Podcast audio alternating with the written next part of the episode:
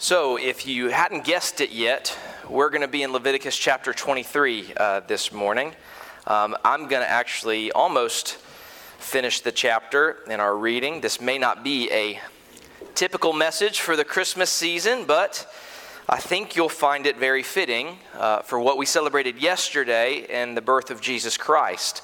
And let me just remind you, if you do not have a bulletin, it'd be a good week to have a bulletin because there's quite a bit of notes in there and I think really will be a big help for you following along with the sermon because we've got a bit of ground to cover this morning. So, if you found your place in Leviticus chapter 23, for our reading, I'm going to pick up where Brother Brad left off in verses 26. I'm going to read all the way to 43. If you would, though, join me for the reading of God's Word by standing together, acknowledging that this is the Word of God. He Himself is speaking when we read it. So let's read Leviticus chapter 23, starting in verse 26.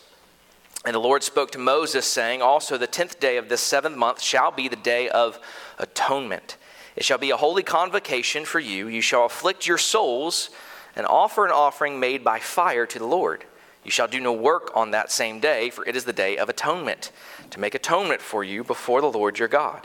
For any person who is not afflicted in soul on that same day shall be cut off from his people. And any person who does any work on that same day, that person I will destroy from among his people. You shall do no manner of work. It shall be a statute forever throughout your generations in all your dwellings. It shall be to you a Sabbath of solemn rest.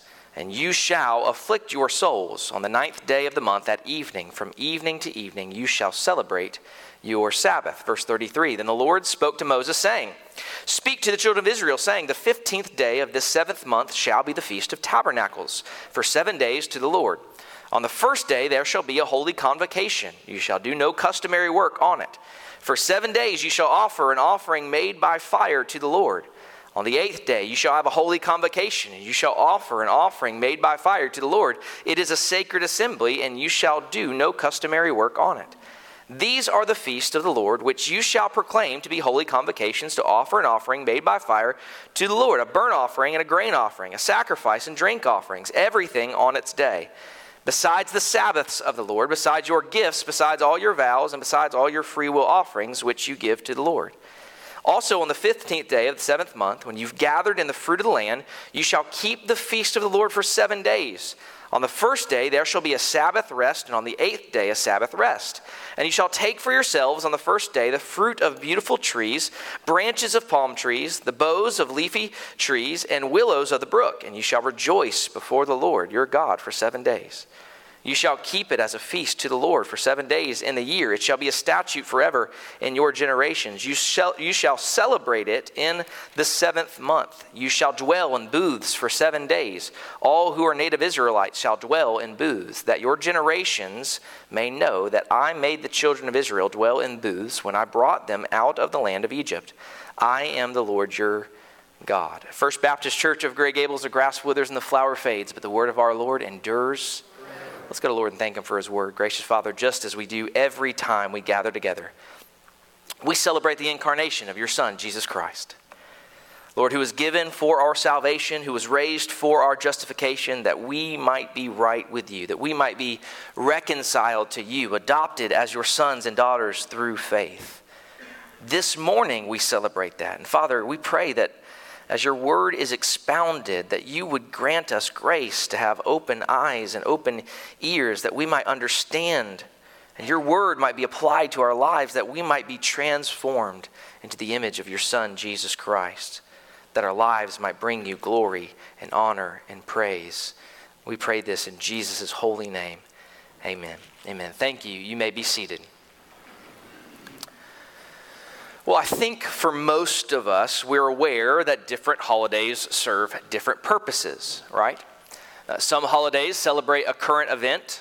For instance, we're coming up on New Year's Day, and that celebrates the end of one year and the beginning of another. Some holidays honor a category of people, like Labor Day, for instance, honors those who labor, I was going for, but works the same. Veterans Day honors Veterans, there you go. Some holidays we know honor famous people from our past who have impacted our nation. President's Day, Martin Luther King Day. Many holidays commemorate some important event in our past, like the 4th of July, birth of a nation. But for Christians, Christmas commemorates the birth of the Messiah, and Easter recognizes Jesus Christ's resurrection from the dead. For Christians, it marks the two most important days of the year. For those of us who are in Christ, these things really are an emphasis every single day of our lives, aren't they? Every single Sunday, we gather together because of what took place on Christmas and Easter. They're gospel holidays. Well, this morning, we're going to consider the holiday calendar of ancient Israel. That is what we have here in Leviticus chapter 23. Here, the Lord instructs his people to keep the Sabbath, which was a weekly celebration, and to keep 7 feasts throughout the year. These feasts, like our own holidays, serve different purposes, different goals, but when they're considered as a whole, they communicate one clear message. And if you could just boil down that one clear message to its kernel form, it is this message: the Lord saves. The feasts were a constant reminder of this to God's people. And so this is how I kind of want to go about looking at this text today. I want to start by getting a little nerdy, if that's okay, and looking at the structure, just kind of how I walk through the text, and a good way to kind of understand the feast, just the structure of chapter 23, how this chapter is outlined. And then we're going to look at the goals of each of the feast. I break it down just to 4, not 7, and then we're going to look at the gospel, because ultimately, what we just read in Leviticus 23 is a proclamation of the gospel beforehand. Did you see it? Maybe not, but we'll look deeper. So that's the plan, and let's begin with the structure. What we have here is called a chiasm. The basic structure we have is a 1-2-3-2-1 structure. We start with one Sabbath principle. We've got one Sabbath principle, and that Sabbath principle actually forms the foundation of the entire chapter. One Sabbath principle, which is the foundation. Everything is founded on this Sabbath principle, and I'm going to explain what that Sabbath principle means in just a moment. So we have one foundation here, which is the Sabbath principle. Then we have 2 reminders of redemption. We follow that one principle with 2 reminders of redemption. And when we find that the feasts themselves are bracketed, that they are in parentheses, and the brackets are the first feast of the year, which is the Passover, the Feast of the Unleavened Bread, and then the last feast of the year, which is the Feast of Booths, or the Feast of Tabernacles, and they form brackets. These are the reminders of redemption, and they're actually meant to remind the people of God's redemption even in Old Testament Israel. The Exodus out of Egypt being in Passover, and God's provision in the wilderness before bringing them into the Promised Land in the Feast of Tabernacles. So we have one principle, 2 reminders of redemption that serve as the brackets, but then 3 holy pilgrimages that run as the backbone of these feasts. 3 holy pilgrimages that run as the backbone. Beginning at the first of the year with the Feast of the Unleavened Bread, all the males in Israel were mandated to travel to the temple for a holy gathering. And then you have the Feast of Weeks, which is also a pilgrimage. And then finally, at the end of the year, the Feast of Booths or the Feast of Tabernacles. Those 3 holy pilgrimages form the backbone. We follow the 3 holy pilgrimages with 2 seasons. And these 2 seasons add balance and symmetry to this holiday calendar. In the spring, you have 4 feasts: the Passover, Feast of the Unleavened Bread, the Feast of the First Fruits, the Feast of Weeks. Then in the second half, you have 3 feasts: the Feast of the Trumpets, the Day of Atonement, and the Feast of Tabernacles. So they're balanced, there's symmetry here. And then finally, one message as we've already seen, and that message is that the Lord saves. One message that the Lord saves. So one principle, 2 reminders, 3 holy pilgrimages, 2 seasons, and 1 message. Each feast really serves the purpose of proclaiming the message that the Lord saves. The Lord provides, that he is the holy King of Israel, good, glorious, and kind to all of his people. Okay, that's the structure, all right? That's the structure. Just a brief look of kind of how the chapter is laid out. And now what I want to do is look at the goals or purposes of those feasts so that we might better understand them. The first goal is founded in that foundational principle on which all the other feasts are based, and that is the Sabbath. What was the goal of the Sabbath? The goal was rest. That was the goal of the Sabbath. We know the Sabbath itself was actually grounded in creation, right? The Lord created all things in 6 days, and then he rested. And then it's instituted in Mount Sinai as a covenant sign of the Mosaic covenant. God's people were to observe every seventh day as a holy convocation. They were to stop their labors in order to focus on the Lord. So we see here trust demonstrated through obedience to the Sabbath. The Sabbath principle, again, it was foundational for the Israelite people. So the goal of the Sabbath was rest. The next goal was remembrance. Now we get into the feasts themselves. The goal of the Passover, Feast of the Unleavened Bread, and the Feast of Tabernacles was remembrance. And there's an overlap here, okay? All of these feasts in some way remind Israel of God's salvific work, sure. But there are three feasts specifically that focus in on reminding Israel. Their goal is remembrance. And that, again, is Passover, Feast of the Unleavened Bread, and Feast of Tabernacles, or Feast of Booths, the brackets. First was the Passover, the first feast of the year. We find this whole event recorded in Exodus chapter 12. The night before the Lord brought Israel out of Egypt, he called them to participate in the first Passover. And what were they to do? We know, right? They were to take a lamb into their home at the night of the Passover, and they were to sacrifice it. They were to take some of the blood, put it on the doorpost of their house, so when the Lord came over Egypt in judgment, he would pass over those homes whose blood was put on the doorpost. The blood, the covering, was to save them. They would not be judged. They would not lose their firstborn male. The Lord would pass over them. And in doing so, he brought judgment on Egypt and brought judgment by the people out of Egypt through it. He redeemed them, purchased them, brought them out by his mighty right arm. That is a celebration of the Passover. Israel must never forget that the Lord had brought them out, to provoke them in gratitude and confidence in the Lord's salvation, because the Lord is able to save. The Feast of the Unleavened Bread really goes hand in hand with the Passover. The celebration was a reminder to remove all yeast from their homes. Why? Because on the night they left, they had to leave in haste. They did not have time to let the bread rise. Instead, they were to eat unleavened bread.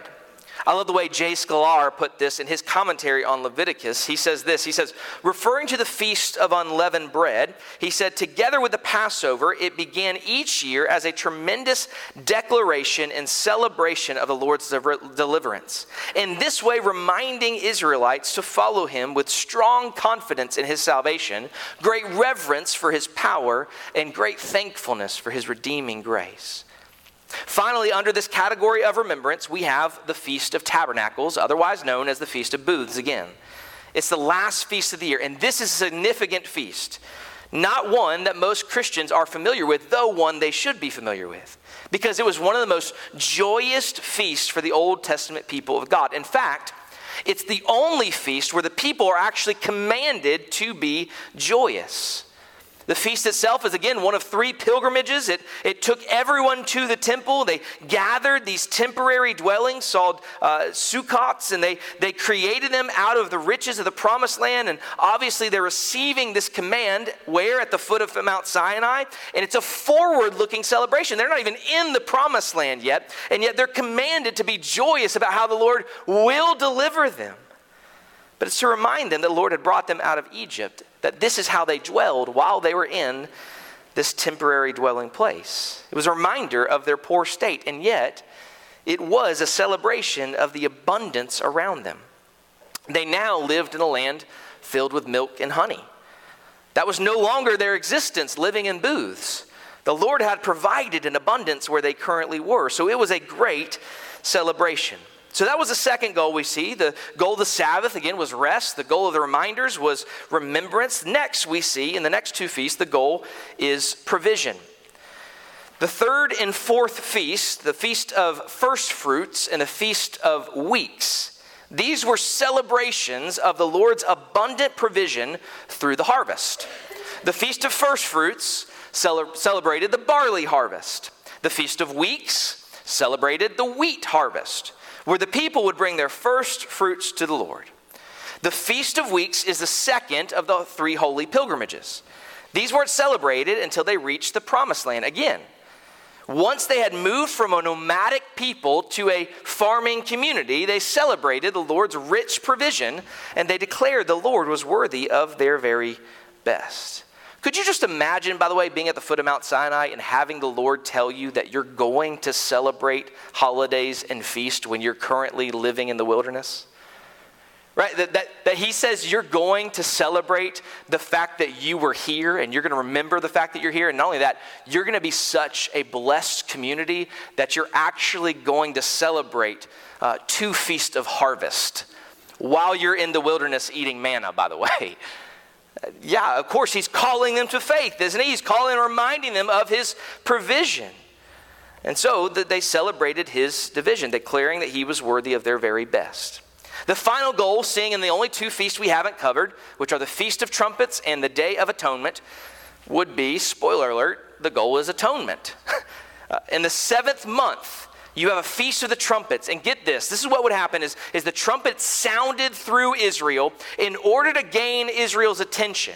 The whole Feast of Trumpets was to prepare them for the quickly approaching Day of Atonement. It was to call the people to repentance, to make the people aware that soon they would celebrate the most solemnest of days on the Day of Atonement. In fact, the 10 days between the Feast of Trumpets and the Day of Atonement became known as the Days of Awe. It was an opportunity to make restitutions for any wrongs committed.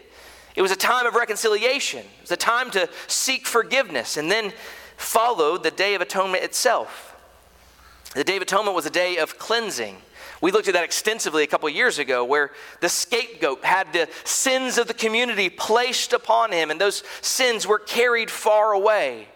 The sin offering had shed its blood in order to cleanse the Holy of Holies, the one day of year where the high priest enters into that most holy place in order to cleanse the sanctuary, the altar, and all the camp of Israel. This was a do-over, if you will. The people were called to repent of their sin against the Lord and trust in his provision of atonement. Okay, so that's really the feast in a nutshell. As many as there are, as complicated as it can seem to follow up with that, that's a very basic outline of all the feasts we find in Leviticus chapter 23, all based upon the foundation, again, of the Sabbath principle. Built on top of that are these seven feasts. That's the basic outline. But again, what's incredible about this is that this is actually a declaration of the gospel beforehand. The Lord spoke to the people on Mount Sinai, telling them, this is how you are to celebrate what I have done and what I'm going to do among you. And as he does it, he lines out the very way that Jesus Christ would save his people over 1,000 years before that even takes place. See, that would be an incredible story if someone had just came up with this, wouldn't it? But the fact that these are real events taking place in history is nothing short of miraculous. So you want to see it? You want to see it?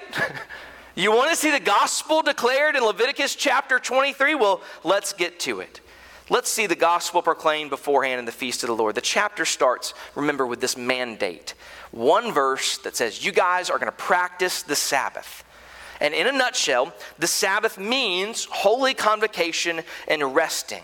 And we know that from the rest of Scripture, that the Sabbath actually began, again, at creation.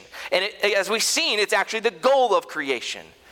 The Lord created everything in 6 days. Then he sat down in his recliner because he was just tuckered out.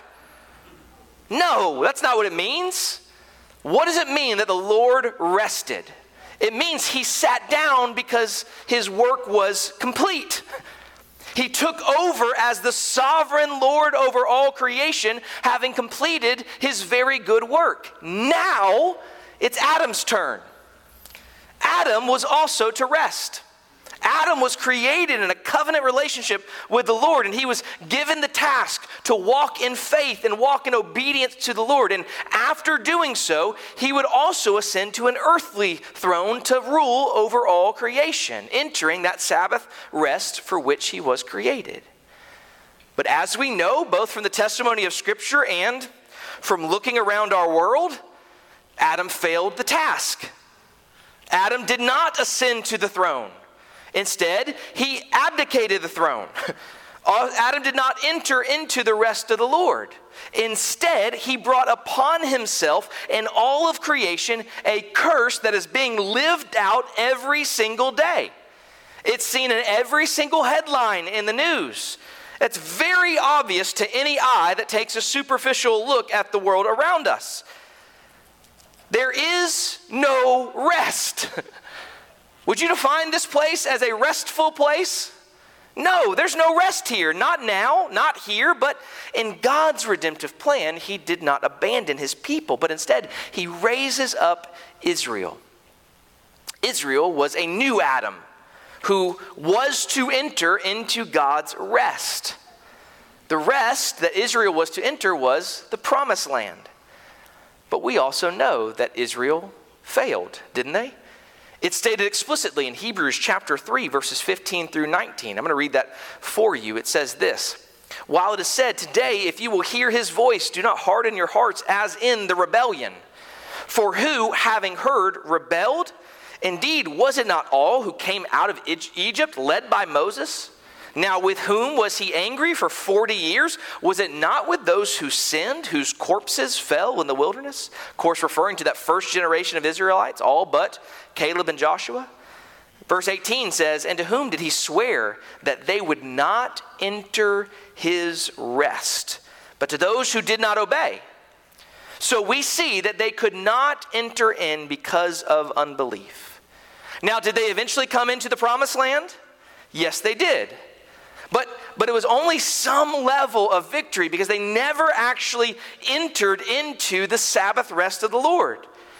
God would not have spoken of another day, as he does later in Hebrews chapter 4, like this, in verses 8 through 10. He says, "For if Joshua had actually given them rest, then he would not afterward have spoken of another day.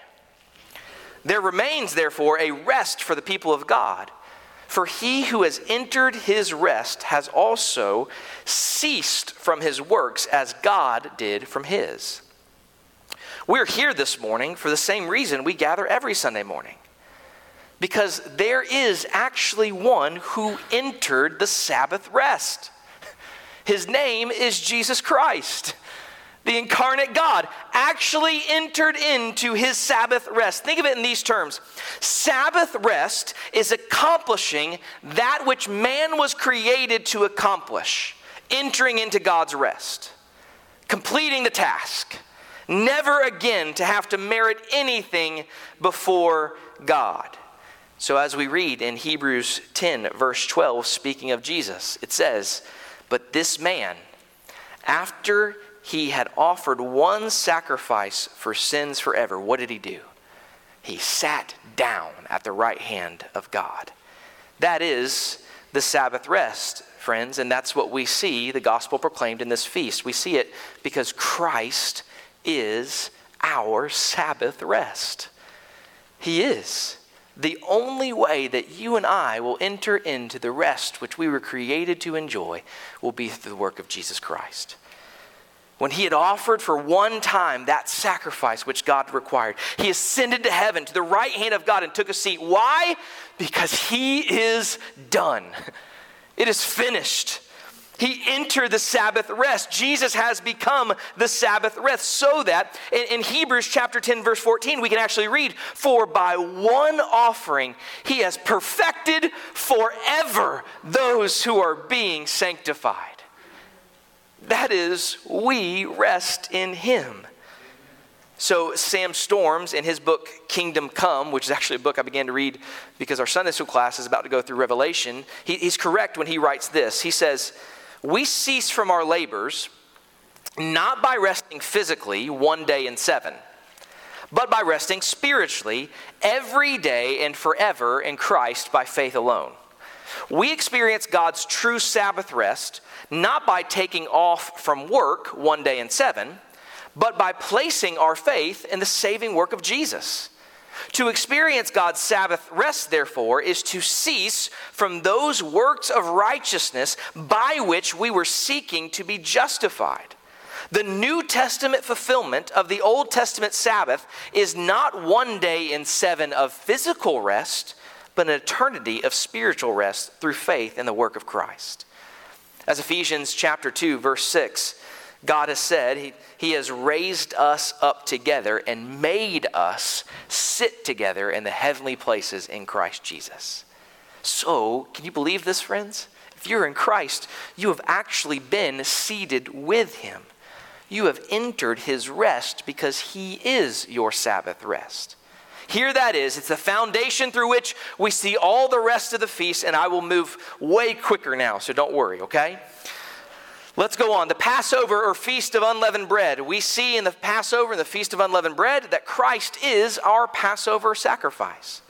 Christ is our Passover sacrifice. Almost all of us are probably familiar with the correlation between the Passover and the work of Christ, right? It is almost unavoidable if you've read the New Testament. Jesus comes to Jerusalem to offer His life during the Passover. The timing is made clear. In fact, He institutes the Lord's Supper on the night of the Passover. And as He celebrates the Passover with His disciples, He exchanges one feast for another. The Lord's Supper is what you will practice because it's my body, not a lamb, that will be broken. It's my blood, not the blood of a lamb, that will be shed. It's my blood, not the blood of the lamb, that will cover you when the second death passes over. So the Passover and the Feast of Unleavened Bread, they fade. They are a shadow, and the reality is Christ.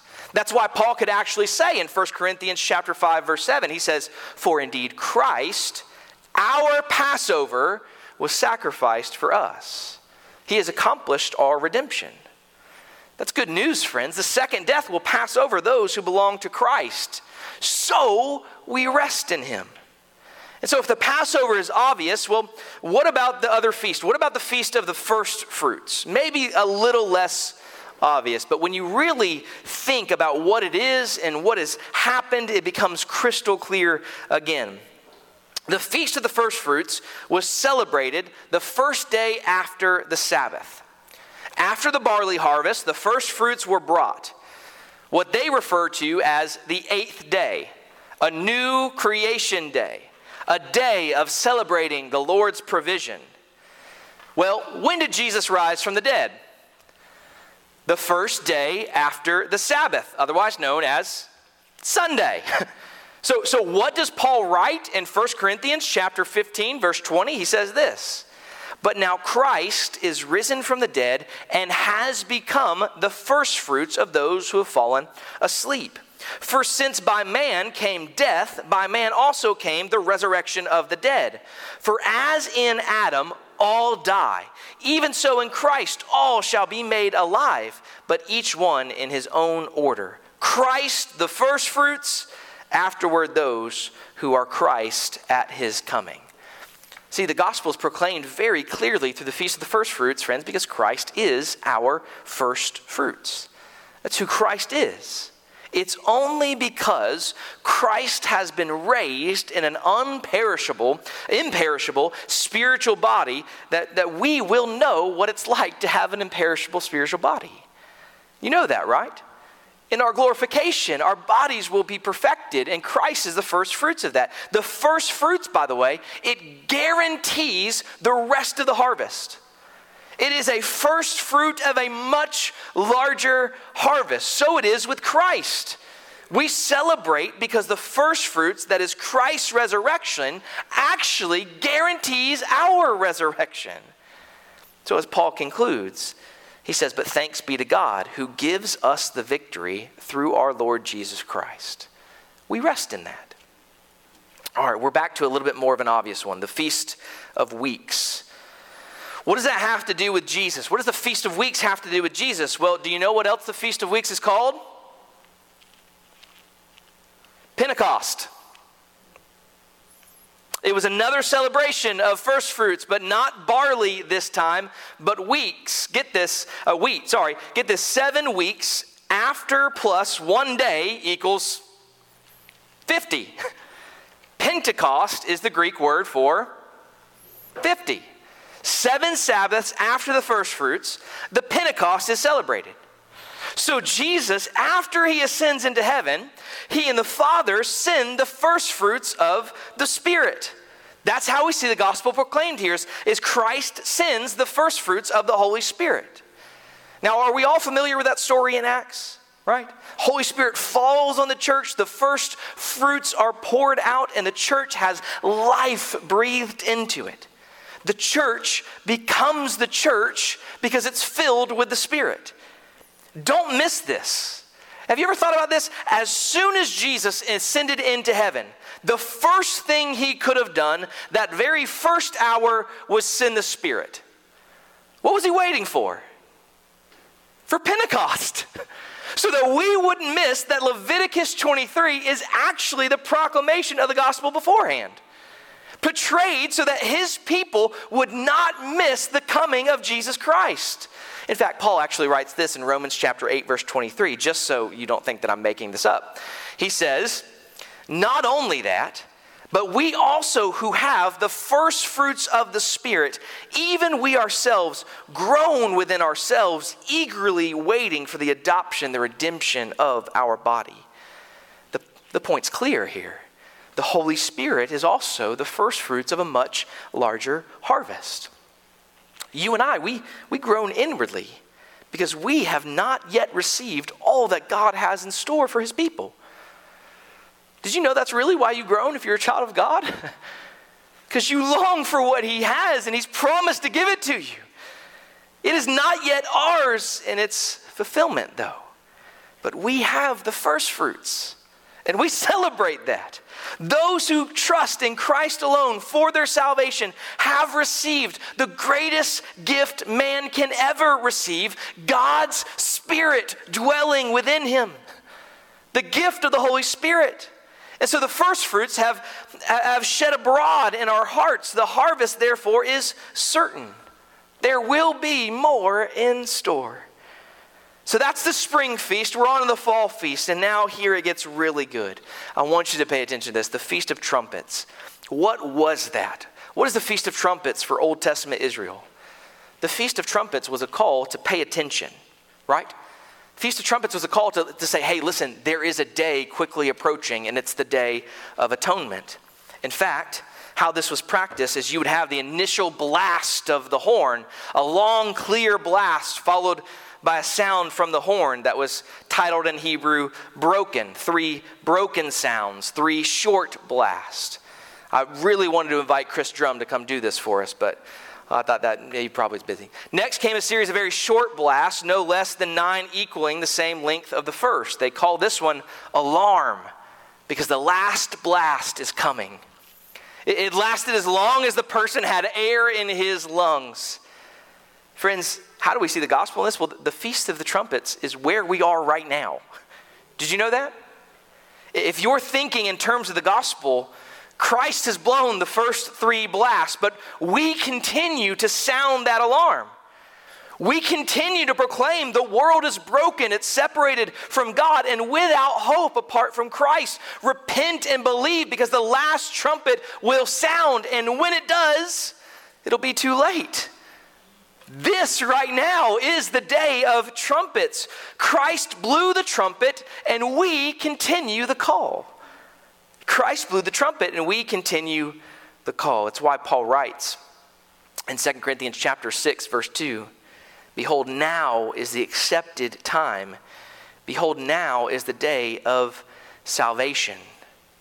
There is a day quickly approaching where Christ will come and cleanse all of his people of their sin. That's what's pictured in the Day of Atonement. You know, when we think about the Day of Atonement, it's right to see that fulfilled in the sacrifice of Christ, right? Obviously, that's clear. Christ dying and atoning for the sins of his people. But you know, there's a very real way where we also need to look at the Day of Atonement being completely fulfilled at the Lord's return.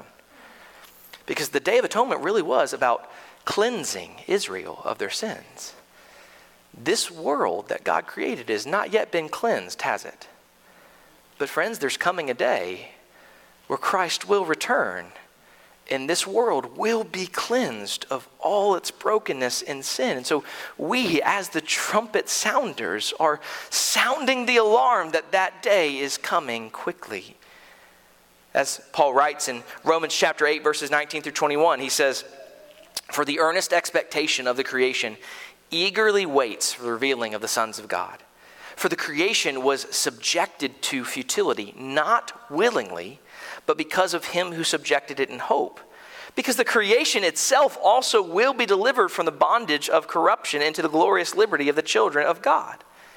See, the second coming will be the ultimate day of atonement for the children of God, where the entire earthly sanctuary, even the world itself, will be cleansed, because Christ will cleanse the whole creation.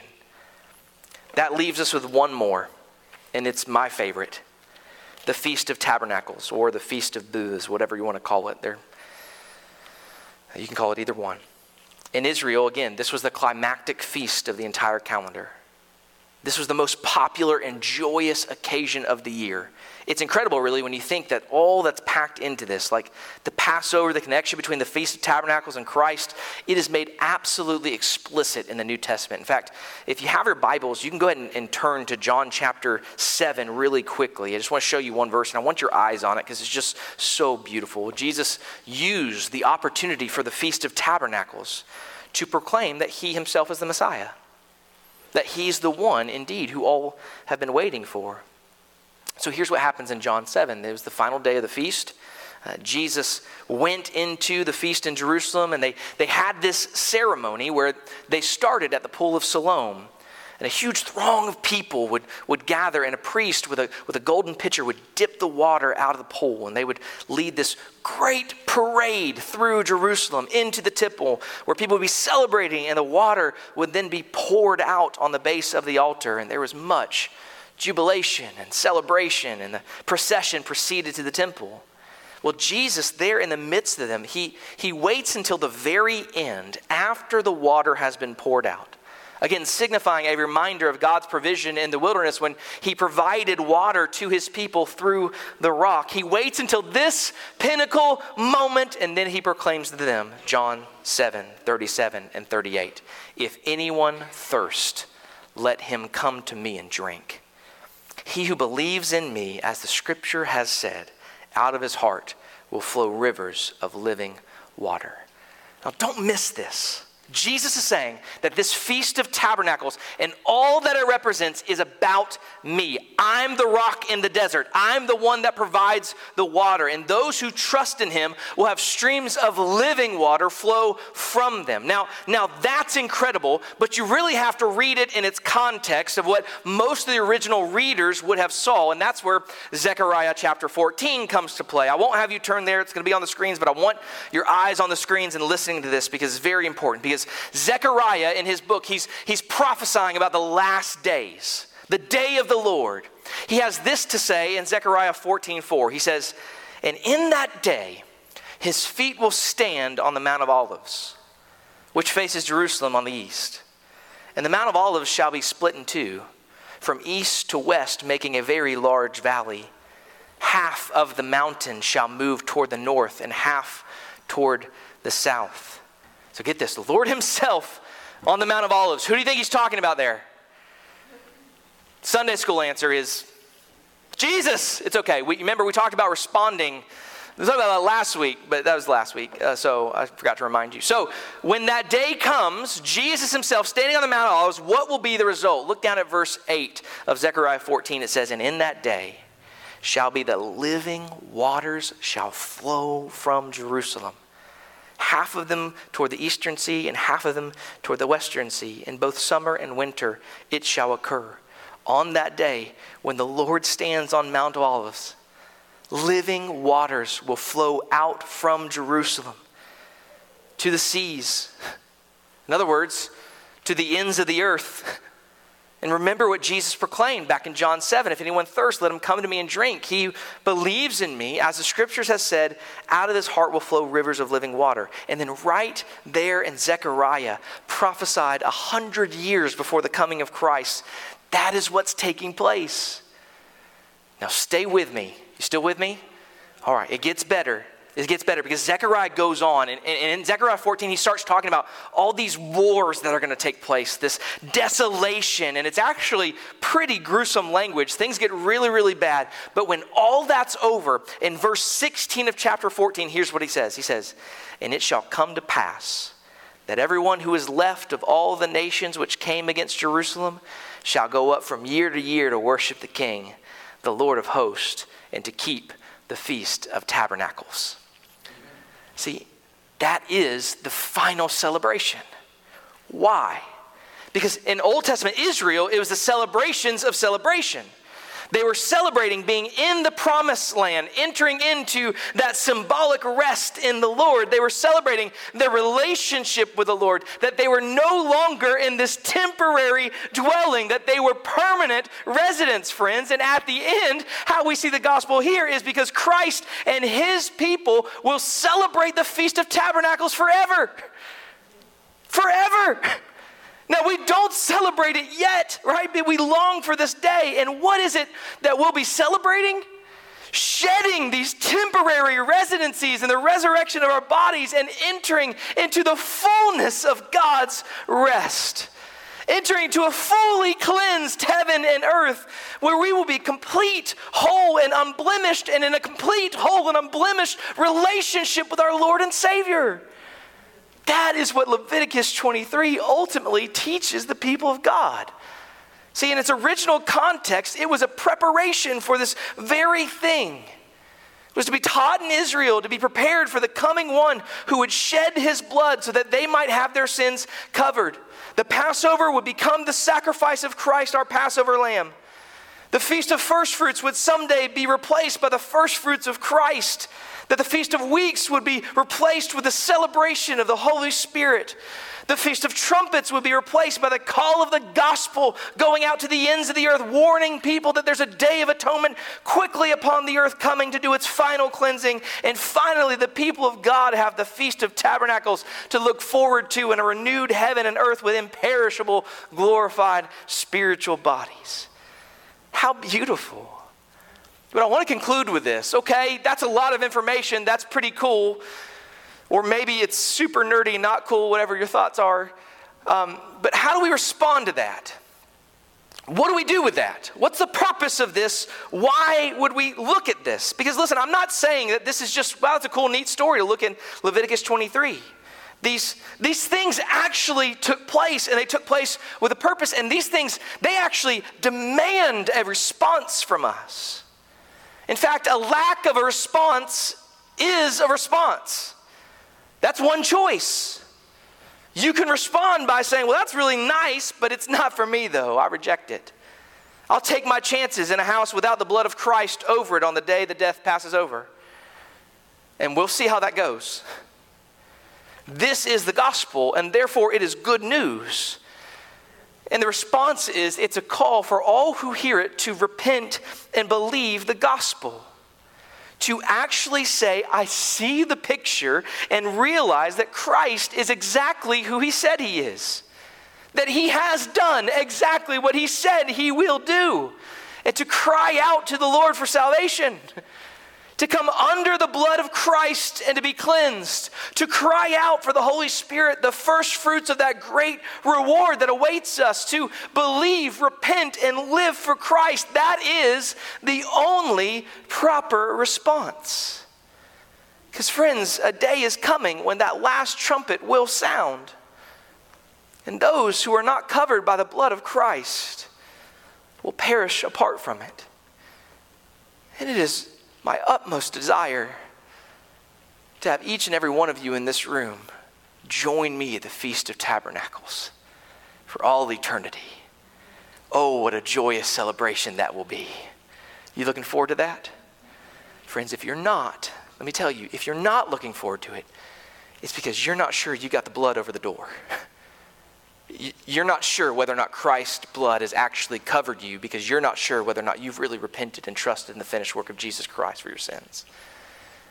If you're not sure, please don't leave this place without telling somebody. Please hear the gospel and hear the good news of grace, that this has always been the plan for Christ to come and redeem his people. Praise God for his grace. Would you stand with me as we close?